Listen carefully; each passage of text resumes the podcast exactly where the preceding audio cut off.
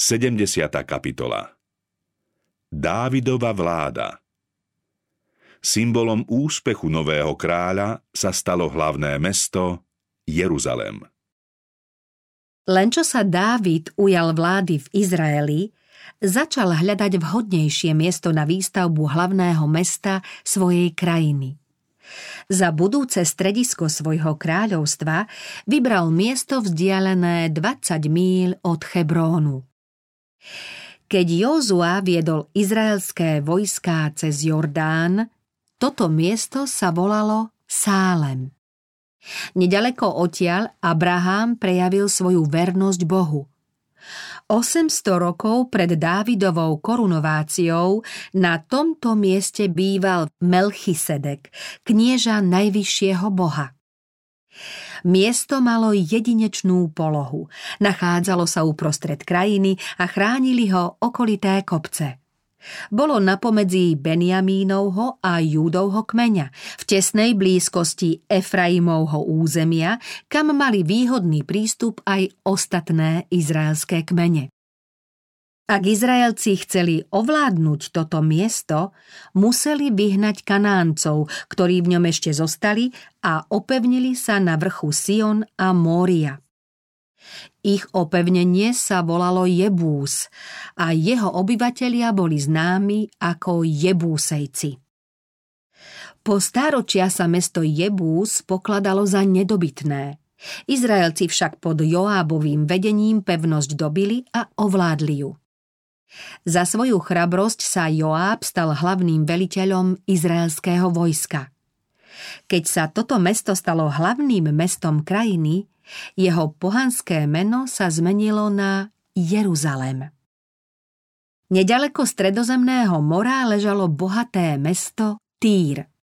Jeho kráľ Chýram chcel uzavrieť zmluvu s izraelským kráľom a preto poslal Dávidovi pomoc na stavbu Jeruzalemského paláca.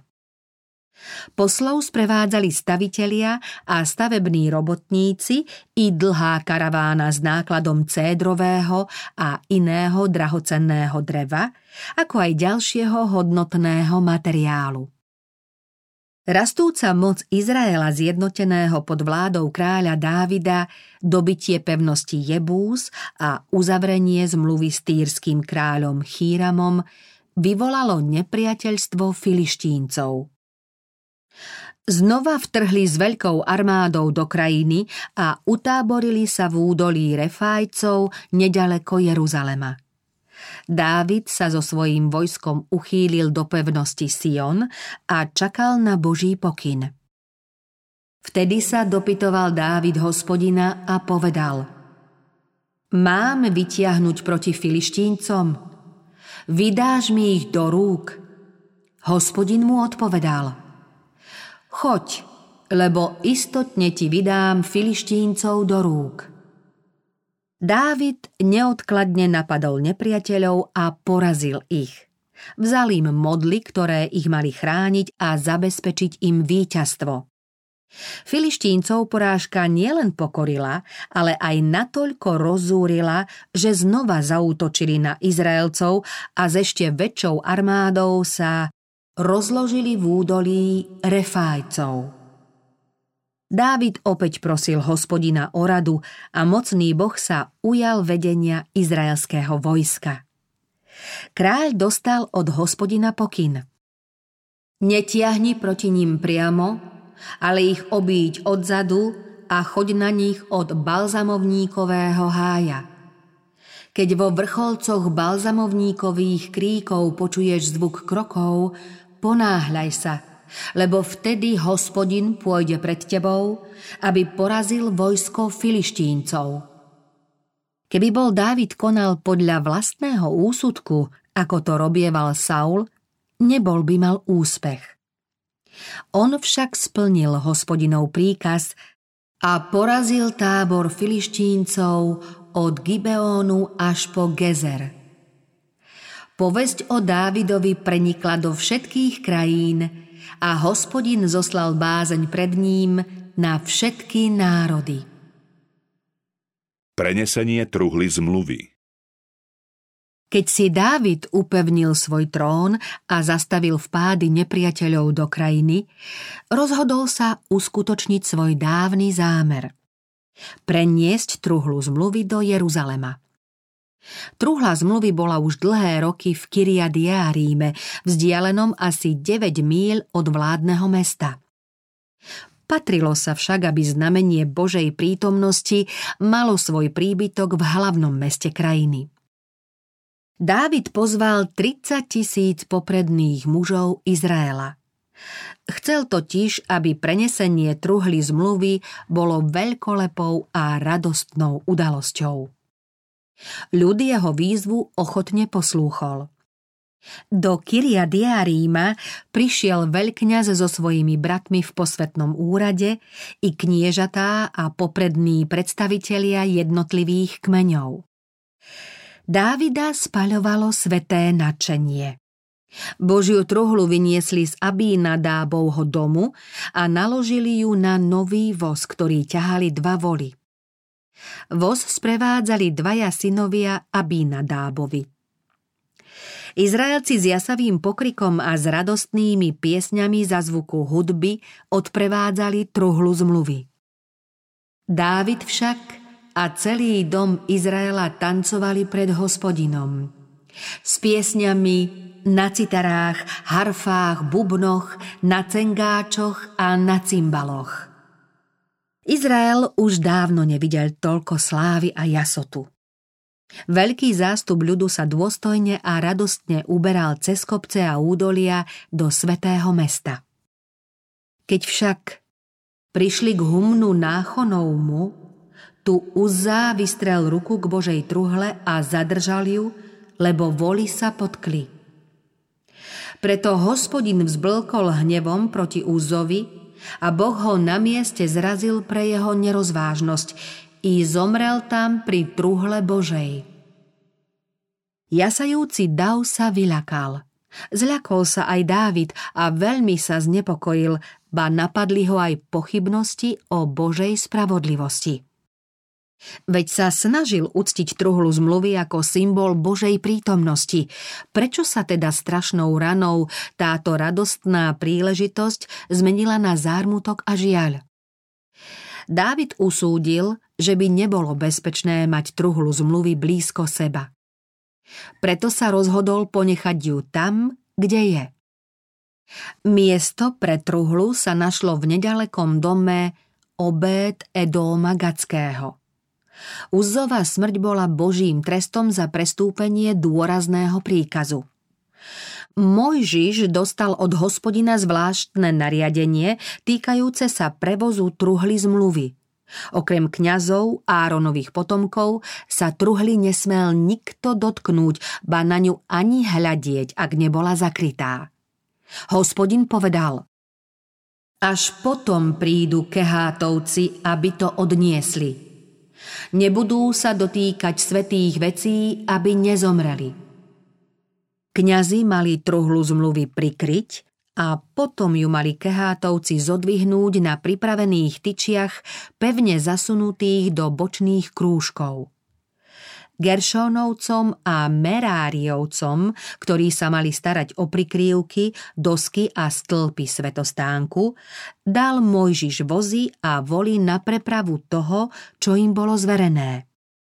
Kehátovcom nedal nič – lebo oni mali na starosti službu pri svetých veciach, ktoré mali nosiť na pleci. Spôsob prevozu truhly zmluvy z Kyria bol teda priamým a neodpustiteľným zanedbaním hospodinovho príkazu. Dávid a jeho ľud sa ochotne a radi zišli, aby vykonali posvetné dielo. Ich službu však hospodin prijať nemohol, lebo nezodpovedala jeho príkazom. Filištínci síce Božie zákony nepoznali, ale keď Izraelcom truhlu zmluvy vracali, naložili ju na voz a hospodin túto ich snahu uznal. Izraelci však dostali jasný Boží príkaz o tom, ako sa má truhla zmluvy prevážať. Zanedbanie tohto príkazu bolo zneúctením Boha. Uzzá sa previnil svojou trúfalosťou. Prestúpením Božieho zákona stratil zmysel jeho svetosti a napriek Božiemu zákazu a s nevyznanými hriechmi odvážil sa dotknúť symbolu Božej prítomnosti. Boh nemôže prijať čiastočnú poslušnosť či nedbalé zachovávanie jeho príkazov. Súdom nad Uzom Boh poučal celý Izrael o dôležitosti prísneho zachovávania jeho požiadaviek. Smrť jediného muža mala priviesť celý ľud k pokániu a predísť, aby súd nemohol postihnúť tisíce ľudí.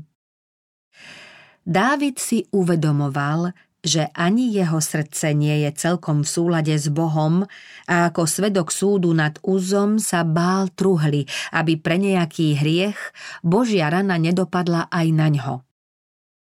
Obed Edom prijal posvetný symbol s bázňou, no radostne ako prísľub Božej priazne poslušnému. Celý Izrael teraz obrátil svoju pozornosť na obéd Edóma Gackého a na jeho rodinu. Všetci sledovali, čo sa s nimi bude diať. I požehnal hospodin obéd Edóma i celý jeho dom. Božie pokarhanie zapôsobilo na Dávida. Prvýkrát si dôkladne uvedomil svetosť pánovho zákona a nutnosť svedomitej poslušnosti. Požehnanie, ktoré dostal obed Edom, dalo Dávidovi novú nádej, že truhla zmluvy prinesie požehnanie jemu i jeho národu. Po troch mesiacoch bol rozhodnutý znova sa pokúsiť truhlu zmluvy presťahovať. Teraz už dbal o podrobné a svedomité dodržanie pánových príkazov.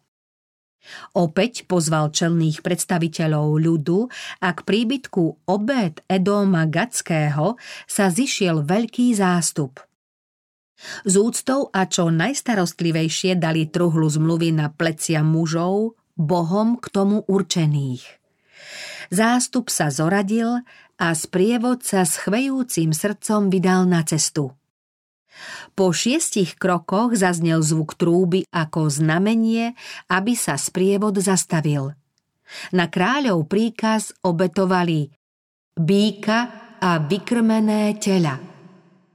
Namiesto chvenia a strachu začali sa prítomní radovať. Kráľ odložil svoje kráľovské rúcho a vzal si ľanový efód, aký nosili kňazi. Tým nechcel naznačiť, že preberá kňazskú službu, veď efód nenosili len kňazi. Pri tejto posvetnej službe chcel stáť pred hospodinom ako ostatní jeho poddaní. V ten deň mal byť oslávený hospodin, len jeho mali uctievať. Dlhý zástup ľudu sa znova pohol a k nebu sa niesol spev tisícov, ktorý sprevádzala hudba hárf, lutien, trúb a cymbalov. Dávid tancoval z celej síly pred hospodinom. Dávida, ktorý od radosti tancoval pred hospodinom, radi pripomínajú milovníci zábav, keď obhajujú a ospravedlňujú moderné tance. Takéto zdôvodňovanie tanca neobstojí. Dnešné tanečné zábavy sú obvykle spojené s nerozvážnym nočným hýrením.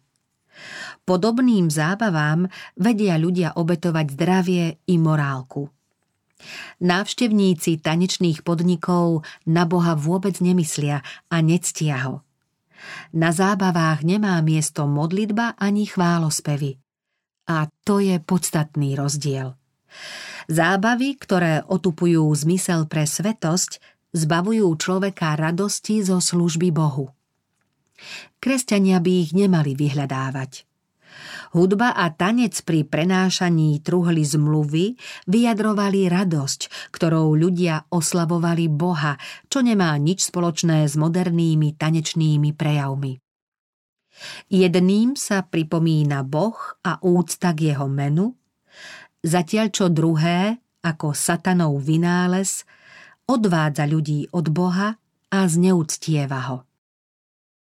Vstup do Jeruzalema Slávnostný zástup, ktorý sprevádzal posvetný symbol neviditeľného kráľa, prichádzal k hlavnému mestu. Zaznela pieseň, ktorá oslovovala strážcov, aby otvorili brány svetého mesta. Ó brány, pozdvihnite svoje hlavy a zdvihnite sa, večné vráta, aby mohol vojsť kráľ slávy – Jedna skupina spevákov a hudobníkov sa pýtala Ktože je ten kráľ slávy? Druhá skupina odpovedala Hospodin silný a mocný, hospodin mocný v boji. Potom zaznel víťazoslávny chór. Ó brány, pozdvihnite svoje hlavy a zdvihnite sa, večné vráta, aby mohol vojsť kráľ slávy. Znova bolo počuť radostnú otázku. Ktože je ten kráľ slávy? Hlas celého zástupu ako hlas mora nadšene odpovedal. Hospodin mocností, on je kráľ slávy. Na to sa roztvorili brány a sprievod vošiel a s posvetnou úctou truhlu zmluvy uložil do pripraveného stanu. Pred vchodom do stanu s truhlou zmluvy stáli obetné oltáre. Dym ďakovných a zápalných obetí a vôňa kadidla sa vznášali k nebesiam spolu s chválospevom a ďakovaním Izraela. Kráľ po skončení bohoslužby požehnal svoj národ – Prítomných potom kráľovský štedro pohostil jedlom a vínom. Bohoslužby sa zúčastnili zástupcovia všetkých kmeňov ako najsvetejšej udalosti doterajšej Dávidovej vlády.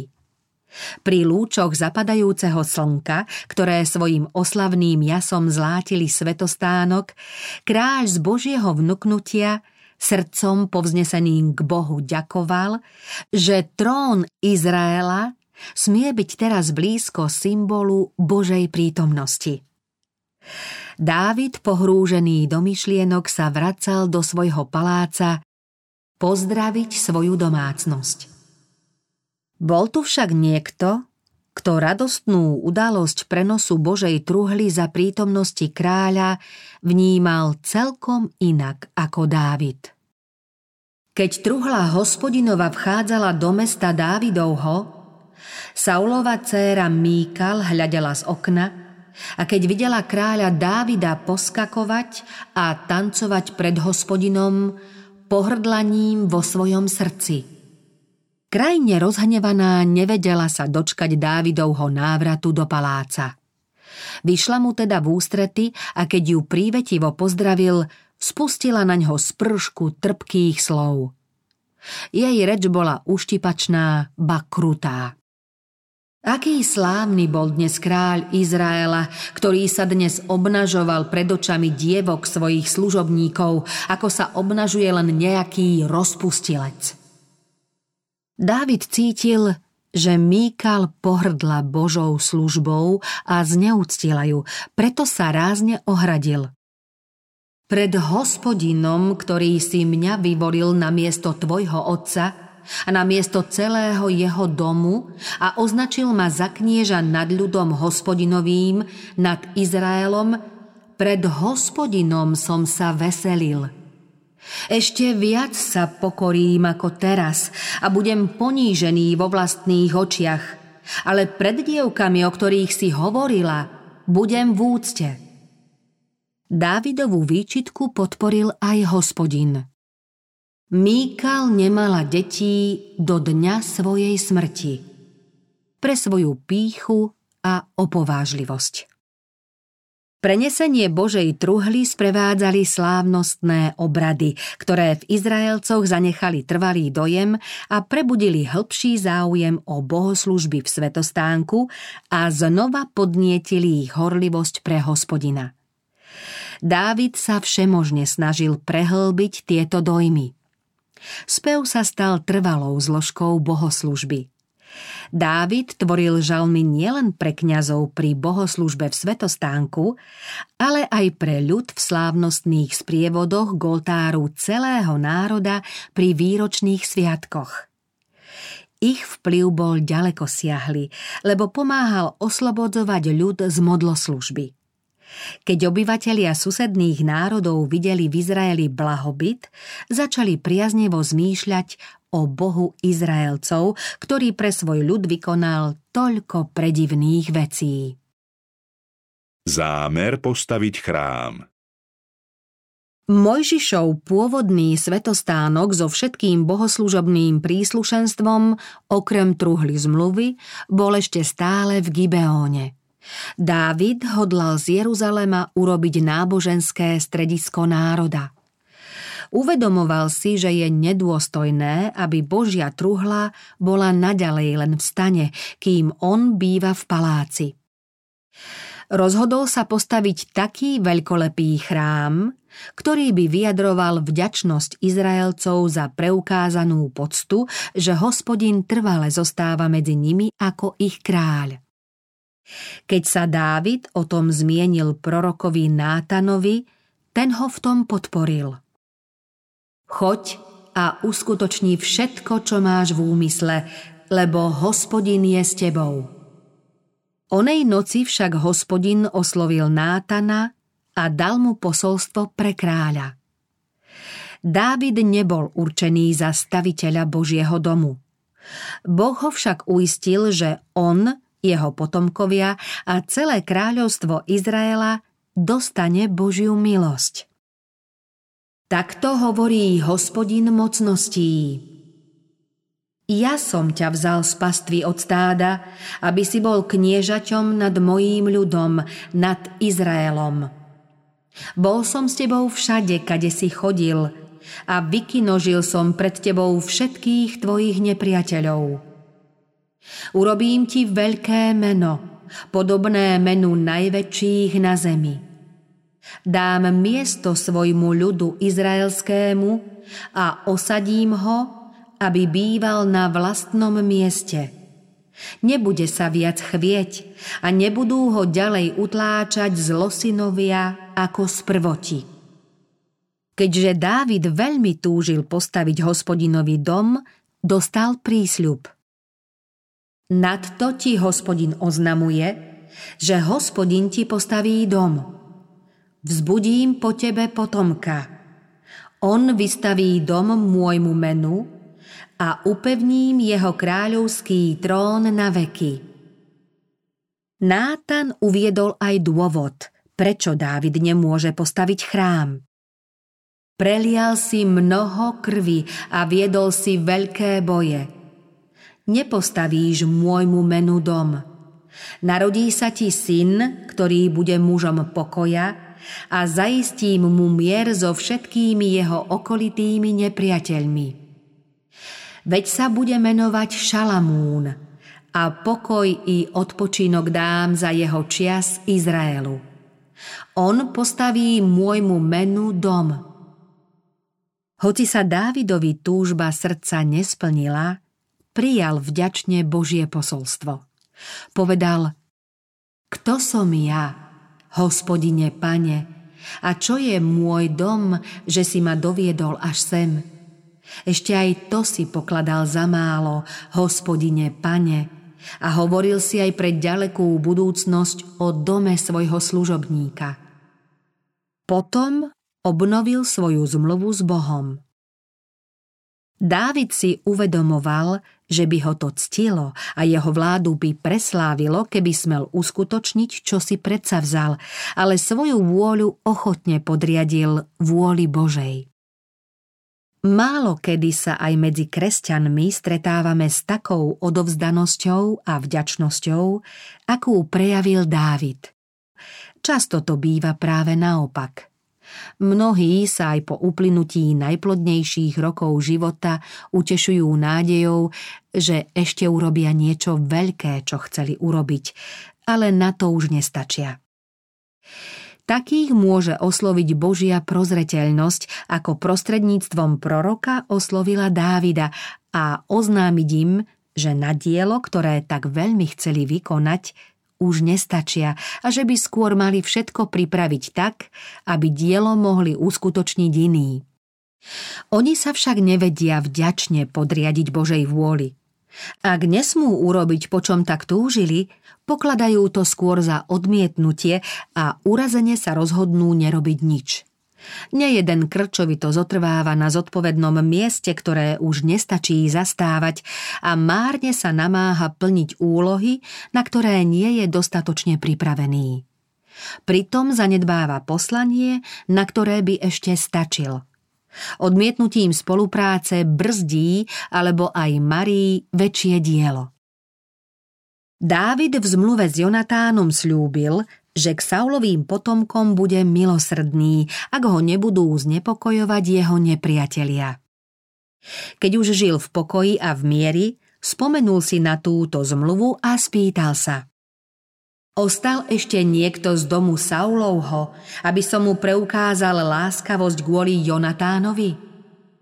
Povedali mu o Jonatánovom synovi Mefibóšetovi, ktorý bol od detstva ochrnutý na nohy. V boji pri Jezréli, kde filištínci porazili Saula, snažila sa pestúnka tohto dieťaťa ujsť, pričom jej dieťa spadlo a doživotne zostalo zmrzačené. Keď sa o tom Dávid dozvedel, pozval mladíka na kráľovský dvor a veľmi láskavo ho prijal. Na obživu jeho rodiny mu pridelil Saulov súkromný majetok – Jonatánov syn bol stálym kráľovým hostom a denne sedával pri kráľovskom stole. Dávidovi nepriatelia sa snažili Bóšeta nahovoriť, aby v Dávidovi videl uchvatiteľa trónu. No láskavé a prívetivé prijatie na kráľovskom dvore a Dávidova trvalá vľúdnosť si získali mladíkovo srdce. S dôverou sa primkol ku kráľovi a podobne ako jeho otec Jonatán, aj Mefibóšet cítil, že má rovnaké záujmy ako kráľ, ktorého vyvolil Boh. Dávidov nástup na trón Izraela znamenal pre vyvolený ľud dlhé obdobie mieru. Okolité národy čoskoro poznali moc a jednotu tohto kráľovstva a rozvážne sa zdržiavali vyvolať nejaké otvorené nepriateľstvo. Vládnymi povinnosťami a výstavbou kráľovstva zaneprázdnený Dávid takisto nepomýšľal na nejakú dobyvačnú vojnu. Nakoniec však predsa len vojnu proti starým nepriateľom Izraelcov, Filištíncom a Moábcom začal – Obidva národy potom porazil a podmanil si ich. Vojna s Ammóncami Proti Izraelcom sa vtedy zoskupili mnohé okolité národy a došlo k najväčšej vojne za Dávidovej vlády, pri ktorej kráľ dosiahol vrcholné víťazstvá a rozšíril svoju moc. Toto nepriateľské zoskupenie podnietila závisť voči Dávidovej rastúcej moci. On to nezapríčinil sám. Dávidová moc rástla takto. Do Jeruzalema prišla správa, že zomrel amónsky kráľ Náchaš, vládca, ktorý preukázal Dávidovi láskavosť, keď utekal pred Saulovým hnevom. Dávid chcel teraz prejaviť uznanie a vďačnosť za priazeň, ktorú mu kráľ preukázal, keď sa ocitol v tiesni a preto vyslal poslov, aby Chanúnovi, synovi a nástupcovi Amónskeho kráľa tlmočili jeho sústrasť. Dávid povedal Prejavím láskavosť Náchašovmu synovi Chanúnovi, ako jeho otec prejavil láskavosť mne – Dávidov zdvorilostný prejav bol však nesprávne pochopený.